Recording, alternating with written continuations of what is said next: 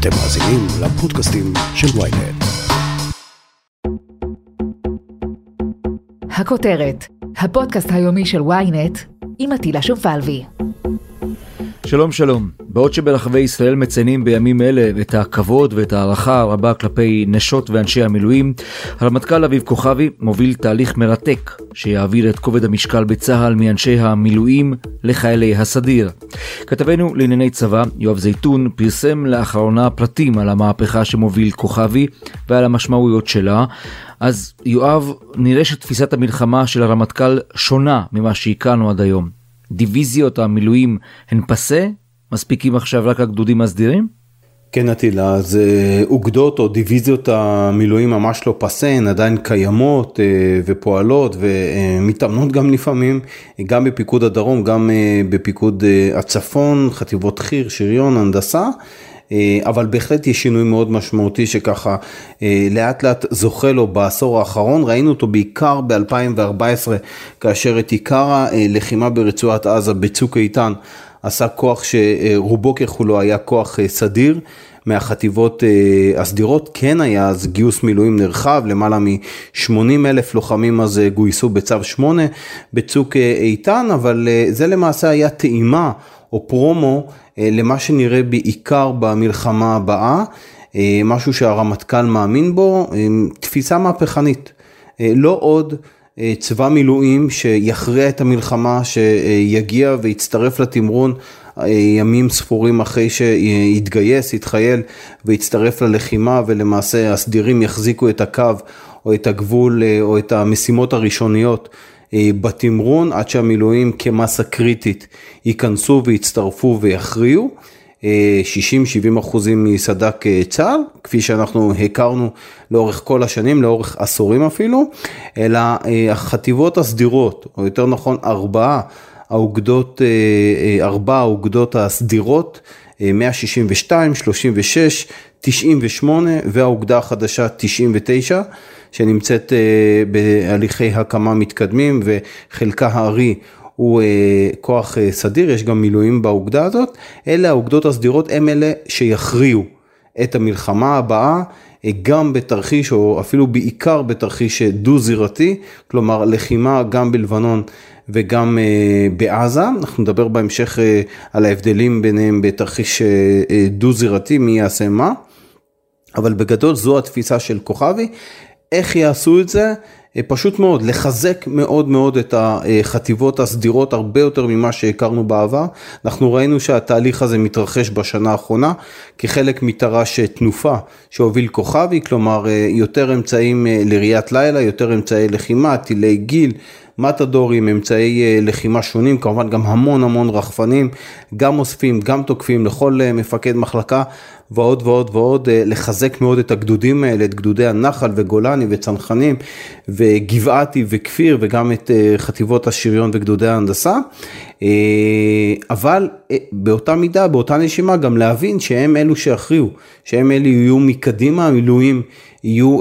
מאחורה. בעקב אם תרצה, רובם ככולם של המילואים, וזה אני בספק אם מישהו בכיר בצה"ל שיודע בזה, רובם ככולם של לוחמי המילואים במלחמה הבאה, ככל הנראה לא יחצו גבול, גם אם זה יהיה בזירה העיקרית, זירת הלחימה העיקרית בדרום לבנון, הם יישארו או בעקב של הסדירים, או במשימות בט"ש, באוגדות ההגנה, אוגדת הגליל, אוגדת איו"ש ואוגדת עזה, ימלאו גם את מקומם של הסדירים שיוקפצו לעומק התמרון, וגם יחזיקו את קווי ההגנה האלה, יבצעו בחלקם גם משימות שנקראות הגנה קדמית, כלומר פעילות מוגבלת ממש בקו המגע, מעט בשטח האויב, אבל רובם ככולם כאמור של לוחמי המילואים יהיו בעקב של הסדירים,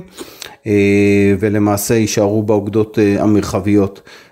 אוגדות ההגנה. אז, אז נכון שכוכבי הוא הרמטכ"ל והוא יודע טוב יותר מכולם מהן המשימות של מחר בבוקר במלחמה בלבנון או בעזה, ועדיין ראינו בשנים האחרונות, אם בסוגיית המנהרות בצוק איתן או בחוסר המוכנות בלבנון השנייה, שלא כל תוכנית או כל תפיסה מתכתבים עם המציאות. אין פה סיכון בתפיסה החדשה הזו של כוכבי? כן, בהחלט יש פה אה, סיכון, אה, וגם הרמטכ"ל יודע שאת רוב המלחמות של ישראל היא לא תכננה ולא יזמה, וחלקן גם, או רובם, קרו בפתאומיות, אבל בהמשך למה שאמרתי מקודם, צריך גם להזכיר נקודה מאוד רגישה. שמתכתבת עם התפיסה הזו של כוכבי והיא המחיר של החיילים, לא מרבים לדבר על זה, אבל בהחלט יש משמעות ומשקל לעובדה שאין מה לעשות, חייל במילואים, בן 30, אב לילדים קטנים, בעל משפחה, עולה יותר בדמים, תרתי משמע. למדינה, גם בלי שום קשר למלחמה, ובזה מאמין מאוד כוכבי. אה, שאין צורך יותר, או עדיף שלא יהיה צורך, שבמשך אה, כמעט חודש ימים בשנה, חייל מילואים, אותו איש אה, הייטק מרעננה שיש לו ילדים קטנים בבית, שישמור בעמדה מול שכם ויעשה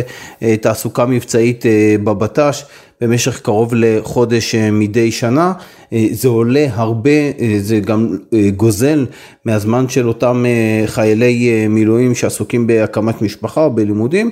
ולכן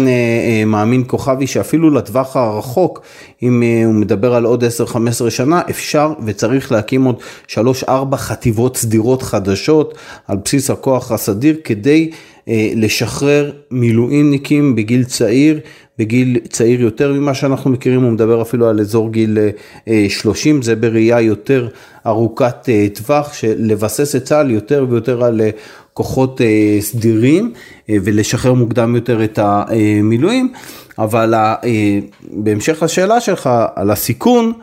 אז כן יש פה סיכון, כי את הדיפרנציאליות בהשקעה, את הבחירה להשקיע יותר בגדודים הסדירים וגם אה, בתוך המילואים להשקיע יותר בחטיבות מסוימות, אלה שייכנסו יותר וילחמו יותר אה, או מיועדות להילחם אה, בזירה הלבנונית או מול לבנון, יש בגישה הזאת סיכון, יש פער שהולך וגדל, עטילה, בין האיכות והציוד ורמת האמונים של הגדודים במילואים לבין אלה הסדירים. אני סיפרתי לך פעם שהייתי באיזשהו תרגיל אה, בבקעה לפני איזה שנתיים וראיתי שם אה, כוח מגדוד של 252, זו אוגדת אה, מילואים של פיקוד דרום, שפשוט הצטרף לכוח של סיירת גבעתי שעשה שם תרגיל, הם היו צריכים כמה טנקיסטים והביאו להם את הכוח מילואים הזה מ-252 עם הטנקים,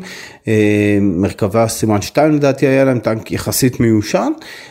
ובאמת אתה ראית שם חיילי מילואים, לוחמי מילואים לצד ממש כתף אל כתף עם אה, לוחמי סיירת גבעתי, סדירים בני 19-20,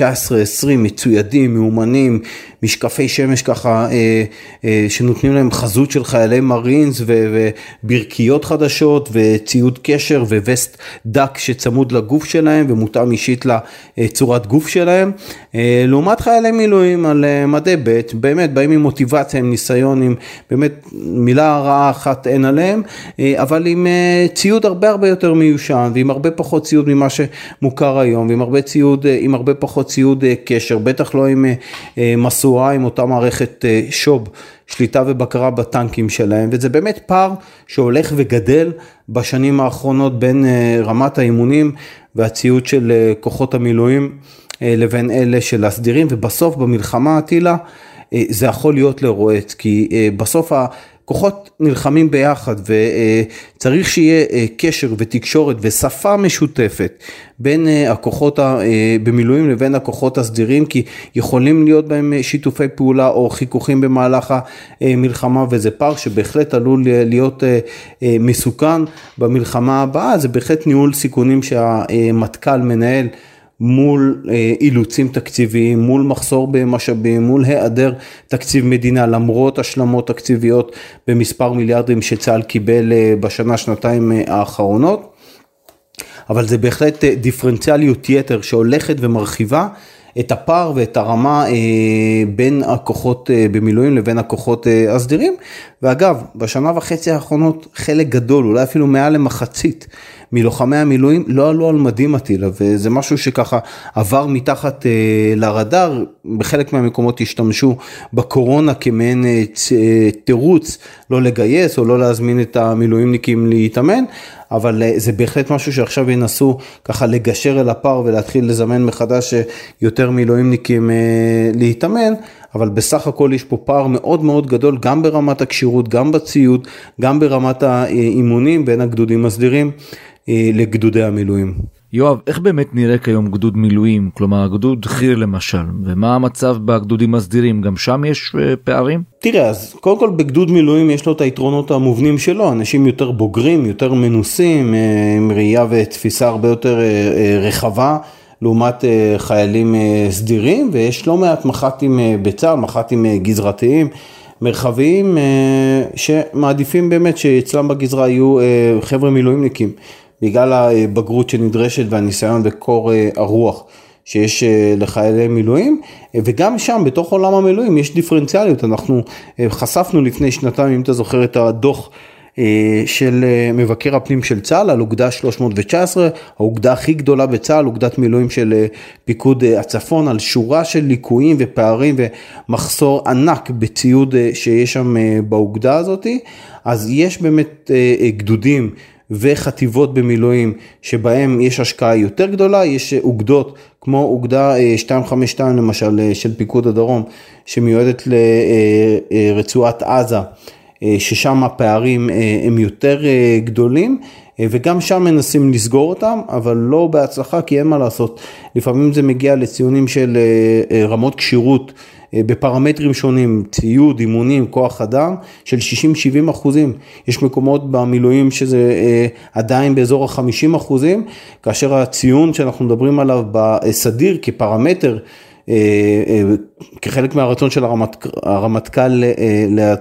לאתרג, מלשון אתרוג, כתפיסה מוגדרת שלו את הגדודים הסדירים, שם השאיפה היא של רמות כשירות, ציוד, אימונים, וכוח אדם של 90 אחוז ומעלה. אז אה, אם תלך היום לאימון של גדוד מילואים, בהחלט תראה חבר'ה רציניים, מתאמנים ממה שיש להם, גם אם זה הרבה אה, פחות. הבעיה באמת תהיה במלחמה, כמו שאמרנו מקודם, עד כמה הפערים האלה יבואו לידי ביטוי, אה, אבל שלא יהיה ספק, לא, לפי כל ההערכות בצה"ל של המפקדים הבכירים, שאני מדבר איתם בכל עימות שיהיה קרקעי בין לוחמי צה"ל במילואים לבין לוחמי חיזבאללה או חמאס, ידם של לוחמי המילואים תהיה על העליונה מהרבה סיבות, גם בטיב, גם באיכות, גם הניסיון, גם אה, בכשירות, השאלה כמובן זה המחיר. כמה המחיר אה, יהיה גם בנפגעים, גם בחללים, גם בזמן לחימה, וזה באמת מביא אותנו למשולש שאליו אה, חותר כוכבי ומגדיר את זה בכל שיחה עם המפקדים ועם הקצינים, משולש המחיר, זמן והישג, לבצע את המלחמה הבאה במחיר כמה שיותר אה, פחות וכמה שיותר נמוך, להביא את ההישג הגדול יותר עם השמדה כמה שיותר גדולה של אויב והנכסים שלו. ולעשות את זה בזמן כמה שיותר אה, קצר, שאלה באמת אם אה, זה יקרה, בעיקר אה, בתרחיש דו-זירתי. ואיך כל השינוי הענק הזה מתכתב או מושפע מבעיות אחרות שיש לצה"ל כמו נגיד המשבר, משבר המוטיבציה לשרת בקרבי או הבחירה של הצעירים ללכת ליחידות טכנולוגיות? נכון, אז דיברנו בהתחלה על איך יבוצעו המשימות האלה באמת, משימות ההכרעה במלחמה, כי בסופו של דבר אה, הרמטכ"ל יותר טוב מכל אחד מאיתנו, בטח הרבה יותר טוב אה, ממני או מכל אחר שמבקר אותו, יודע טוב איזה משימות יש לו, איזה יעדים הוא צריך לתקוף, לפי מיטב העדכונים של אגף המודיעין, מחר בבוקר אם פורצת מלחמה בלבנון או בעזה, הוא יודע היטב את סך המשימות שיש לו ואיפה הוא צריך להילחם, ולכן הוא מאמין שהסדירים יכולים לעשות את עיקר המשימות העיקריות ולהכריע את המלחמה הזו. אבל יש באמת בעיות אחרות בצבא שקיימות כבר מספר שנים, גם עליהן לצערי לא מדברים הרבה, אבל הן בהחלט יכולות לתת את אותותיהם במלחמה הבאה, וקודם כל זה המוטיבציה לקרבי שנמצאת בשפל של שנים. הפעם האחרונה שמדדו זה היה באזור ה-67-66 אחוזים מקרב המלש"בים שמיועדים לשירות קרבי, שמסמנים כרצון ראשון אכן לשרת אה, ביחידה קרבית, מאז יש ירידה, מאז זה לא נמדד, הפסיקו באכ"א. לפני שלוש שנים בערך אה, למדוד לפי השיטה הזו ואין מדידה בדרך הזו, אבל כן יש ירידה במוטיבציה לקרבי גם בגלל המצב הביטחוני שלשמחתנו השתפר ויש שקט יחסי בשנים האחרונות. וגם בגלל הפיתויים שמדברים עליהם הרבה ביחידות כמו 8200, יחידות סייבר, בתוך הצבא שנותנים אחר כך מקפצה גדולה מאוד באזרחות לאותם אה, חיילים שעוסקים בזה, רוכשים את המקצועות האלה ואחר כך אה, אה, משתחררים. אז השינוי הזה שאנחנו מדברים עליו בשיחה הזו לגבי העובדה שהסדירים יכריעו, מתכתב גם עם הבעיה, הבעיה הזו ואני אסביר. הרמטכ"ל כוכבי לפני שנה הוביל מהלך של סגירת קודם כל פערי הסד"כ. היה אה, אה, בור מאוד גדול שעדיין קיים בחלק מהמקומות בגלל קיצור השירות שירדו לפני אה, 4-5 שנים אה, משלוש שנים לשנתיים ושמונה לבנים ואז נוצר באמת מחסור של אלפי חיילים אבל המפקדים לפני כשנתיים הרגישו את זה עדיין היו גדודים סדירים גדודי חי"ר שבהם במקום הצבה של 100 או 110, 110 חיילים לוחמים, אה, פתאום מ"פים מצאו את עצמם עם 70 חיילים, 80 אה, לוחמים, לפעמים גם 60. אז דבר ראשון הרמטכ"ל בא, לקח את השכבה הגבוהה, את השכבה האיכותית ביותר של אה, חיילים מיחידות טכנולוגיות בעלי פרופיל קרבי, אבל גם ממקומות כמו כיפת ברזל, הסיט אותם, העביר אותם כבר מיום גיוסם אה,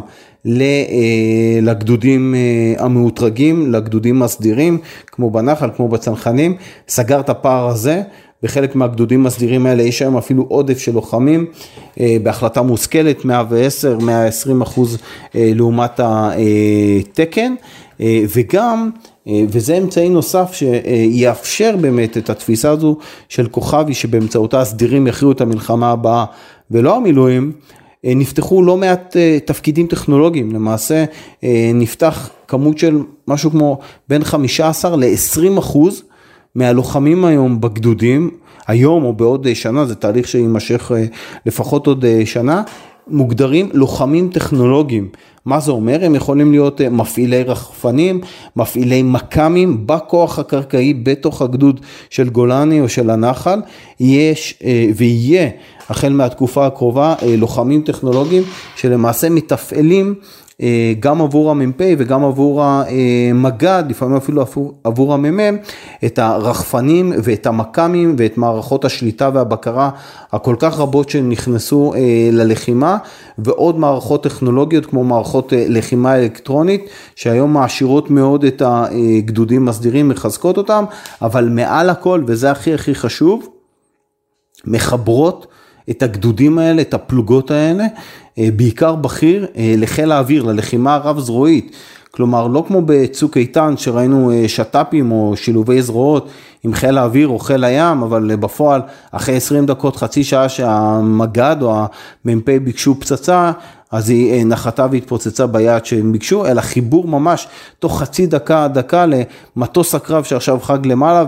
והכוח אה, מגבעתי הותקל וצריך תוך 20 שניות פצצה שתמחק את הבית שמולו, את היעד של המחבלים 100 מטרים ממנו, אז זה יגיע וזה יקרה באמצעות אותם לוחמים טכנולוגיים שאחראים על התיווך המודיעיני, מה שיש עכשיו ל-8200, מגיע תוך דקה, דקה וחצי מקסימום לטאבלט או לסמארטפון המבצעי של המ"פ או של המ"מ בשטח, וזה למעשה, אה, אה, אם תרצה, הדלתא. או התוספת שחסרה מאוד לגדודים הסדירים כדי להיות אלה שהם באמת יבצעו את המשימות האלה ויכריעו את המלחמה הבאה. אז זה אה, ככה מבחינת כוכבי זה אפילו אה, שתי אה, ציפורים במכה אחת, גם להביא יותר לוחמים טכנולוגיים שיוכשרו בתפקידים, גם להביא לפרויקט הזה את התעשיות הביטחוניות כדי שאחרי שאותם לוחמים טכנולוגיים מגולני ומגבעתי ישתחררו הם יוכלו לעסוק בתפקידים בעולם ההייטק באותן חברות טכנולוגיות וגם בסופו של דבר אה, לחזק ככה את המוטיבציה לקרבי, אבל זה בהחלט תופעה, אותה תופעה של לוחמים טכנולוגיים, תופעת משנה לנושא העיקרי שלשמו התכנסנו, תופעה של הלוחמים הטכנולוגיים בהחלט אבל משכתבת עטילה את אתוס הלוחם שהכרנו, לוחם החי"ר שמסתער ונפגש, זה יקרה גם במלחמה הבאה, אבל סביר שהרבה פחות, בעיקר בגלל החיבוריות הזו, אמ"ן, חיל אוויר, כוחות יבשה, שריון, טנקים, הרבה אש מנגד, המון המון אה, כוח אה, אש אה, מנגד, בין אם באמצעות רחפנים תוקפים, בין אם באמצעות אש מדויקת של הארטילריה וכוחות מעטפת, כל זה גם כדי להקטין את הסיכון ללוחמים וגם כדי להכריע בצורה הרבה יותר קטלנית ובעיקר יעילה את האויב בתמרון הבא. לסיכום, יואב, חרחורי המלחמה עם איראן מצד אחד ופתאום רקטות שנוחתות עלינו בסוף השבוע מעזה ואו-טו-טו גם נהיה בתרגיל ענק שיזכיר לנו את מה שהספקנו אולי לשכוח בשנת הקורונה. כל רגע יכול להתפוצץ פה משהו והאיום הביטחוני עדיין כאן. כן אז אה, לפני שנסכם רק אה, נגיד עוד מילה אחת מאוד חשובה או משפט אחד. עטילה על אה, קיצור השירות שאליו מתנגד אה, כוכבי מאוד, לא רק שהוא מתנגד לקיצור הנוסף שככה הוקפא בגלל אה, המשבר הפוליטי ולא הייתה ממשלה שתדון בו, הקיצור הנוסף בחודשיים נוספים ל-30 חודשים לבנים, אלא בכלל כוכבי גורס שצריך לבטל את קיצור השירות בטח ללוחמים. אותו קיצור שירות שהתחיל לפני מספר שנים בארבעה חודשים, להחזיר את זה למעשה לשלוש שנים. של אה, שירות אה, ללוחמים, כמובן לתגמל ולחזק עוד יותר את מעמד הלוחם, לוחם החוד שהתעמרן במלחמה, אבל זוהי התפיסה של אה, כוכבי, שלוש שנים ללוחמים, אני לא בטוח שיש, יהיה שר ביטחון, לא משנה מי יהיה, או מי יהיה בממשלה הבאה שר ביטחון, שיסכים למהלך הזה. אבל לפחות כוכבי מנסה לבטל את החודשיים הנוספים שאמורים להתקצר לבנים. וכן, אתה יודע, שנה של קורונה, שנה של אה, פוליטיקה, אה, בחירות נוספות, וכמעט אה, לא דיברנו, לא מתעסקים בכלל באיומים הביטחוניים, שככה קצת נרגעו, אבל בפועל עדיין מבעבעים מתחת לפני השטח. בשבועיים האחרונים זה היה סדרה של תקיפות שחלקם הודלפו לתקשורת ברברבנות כזו או אחרת ויוחסו למוסד. באיראן ונגד מטרות איראניות גם אה, בתווך אה, הימי. סוף שבוע ראינו שתי רקטות ערב אחר ערב אה, מרצועת עזה לעבר העוטף ובתגובה סדרה של תקיפות של חיל האוויר בתוך הרצועה וכל זה שהבחירות הפנים פלסטיניות מאיימות גם הן לקבל ביטוי בהסלמה או בחוסר יציבות שדי, יציבות שדי התרגלנו אליה שנה האחרונה, יציבות אה, ביטחונית, אז זה בהחלט משהו שעשוי או עלול להעסיק אותנו בשבועות אה, הקרובים, אה, וכל זה קורה, אטילה, בימים שבהם ממש אוטוטו בתחילת מאי מתחיל חודש מלחמה, חודש של אימון או תרגיל גדול מאוד, ייחודי, שלא נערך כמותו בצה"ל מעולם, אנחנו עדיין לא יכולים לחשוף את כל הפרטים לגבי התרגיל הזה, כי הוא עתיד להתרחש, אבל אנחנו כן יכולים להגיד שכמעט לא יהיה חייל או לוחם בצה"ל שלא ייקח בו חלק, שלא ישתתף בו המון כוחות אה, מילואים, חלק ממנו יהיה גם בחו"ל. אה, בתרגיל הזה בהיקפים שלא היו כדוגמתם אה, בעבר. וזה בהחלט תרחיש שיתורגל, שיכלול לחימה דו-זירתית. ופה אם ככה נחזור לתחילת השיחה, תרחיש הייחוס של צה"ל למלחמה, שלמעשה לאורו צה"ל בונה את הכוח שלו, משקיע בציוד שלו, רוכש פלטפורמות ומאמן את הכוחות שלו בראייה של שנים קדימה, אותו תרחיש ייחוס אושר ואת זה צריך להזכיר והוצג בפני הממשלה לפני כשנתיים, אולי אפילו לפני שכל הכאוס הפוליטי התחיל. ומאז התרחיש הייחוס הזה צה"ל הולך לפיו אה, ומדבר בעיקר על לחימה בשתי זירות אה, במקביל, כאשר הזירה העיקרית אה, תהיה בעיקר בזווית של התמרון, תהיה כמובן בדרום לבנון, אבל זה התרחיש שאושר, אתה יודע, אנחנו שמענו כל מיני נביאי זעם, בצדק או לא בצדק, כמו בריק. לקחה לשעבר האלוף במילואים בריק, שאמר סליחה דו זירתי ומה יקרה אם יהיה תלת זירתי או ארבע זירתי, מי מבטיח שיהודה ושומרון תהיה בשקט או שמרמת הגולן לא תפרוץ אז הרעה עם כל הכוחות הפרו איראנים שנפרסים ומתבססים שם. אז אה, מבחינת צה"ל זה עדיין תרחיש ייחוס עיקרי, עיקרי של לחימה אה, בשתי זירות עזה ולבנון אה, במקביל, עם מידה כזו או אחרת של השקעה באחת משתי הזירות ולא לשים את כל היהב על שתיהן אה, במקביל אה, בעת ובעונה אחת, אבל אה, בסך הכל התרחיש הזה, הדו-זירתי, שישלב בתרגיל הגדול הזה בחודש הבא, גם איומים מטווחים רחוקים יותר, גם ירי רקטי או ירי טילים מזירות רחוקות יותר במזרחה מישראל, אה, גם זה לקח בחשבון אה, בתרגיל הגדול הזה, השתתפו בו כל הזרועות, כל האגפים, כל החילות אה, של צה"ל, והוא כאמור יימשך על פני חודש ימים לכל אורך חודש מאי. יואב זייתון, כתבנו לענייני צבא. תודה רבה. תודה רבה לך טילה שאירחת אותי בפודקאסט, היה מאוד מעניין ונשתמע בקרוב. עד כאן הכותרת להיום, מחר נהיה כאן שוב עם פרק נוסף. אתם יכולים להאזין לנו בוויינט, בספוטיפיי, באפל ובכל אפליקציות הפודקאסטים באשר הן. אם יש לכם הערות, בקשות או רעיונות, אתם מוזמנים ליצור קשר באמצעות האימייל podcaststroudelwynet.co.il ולפנות אליי ישירות דרך הטוויטר או דרך הפייסבוק. נשתמע מחר.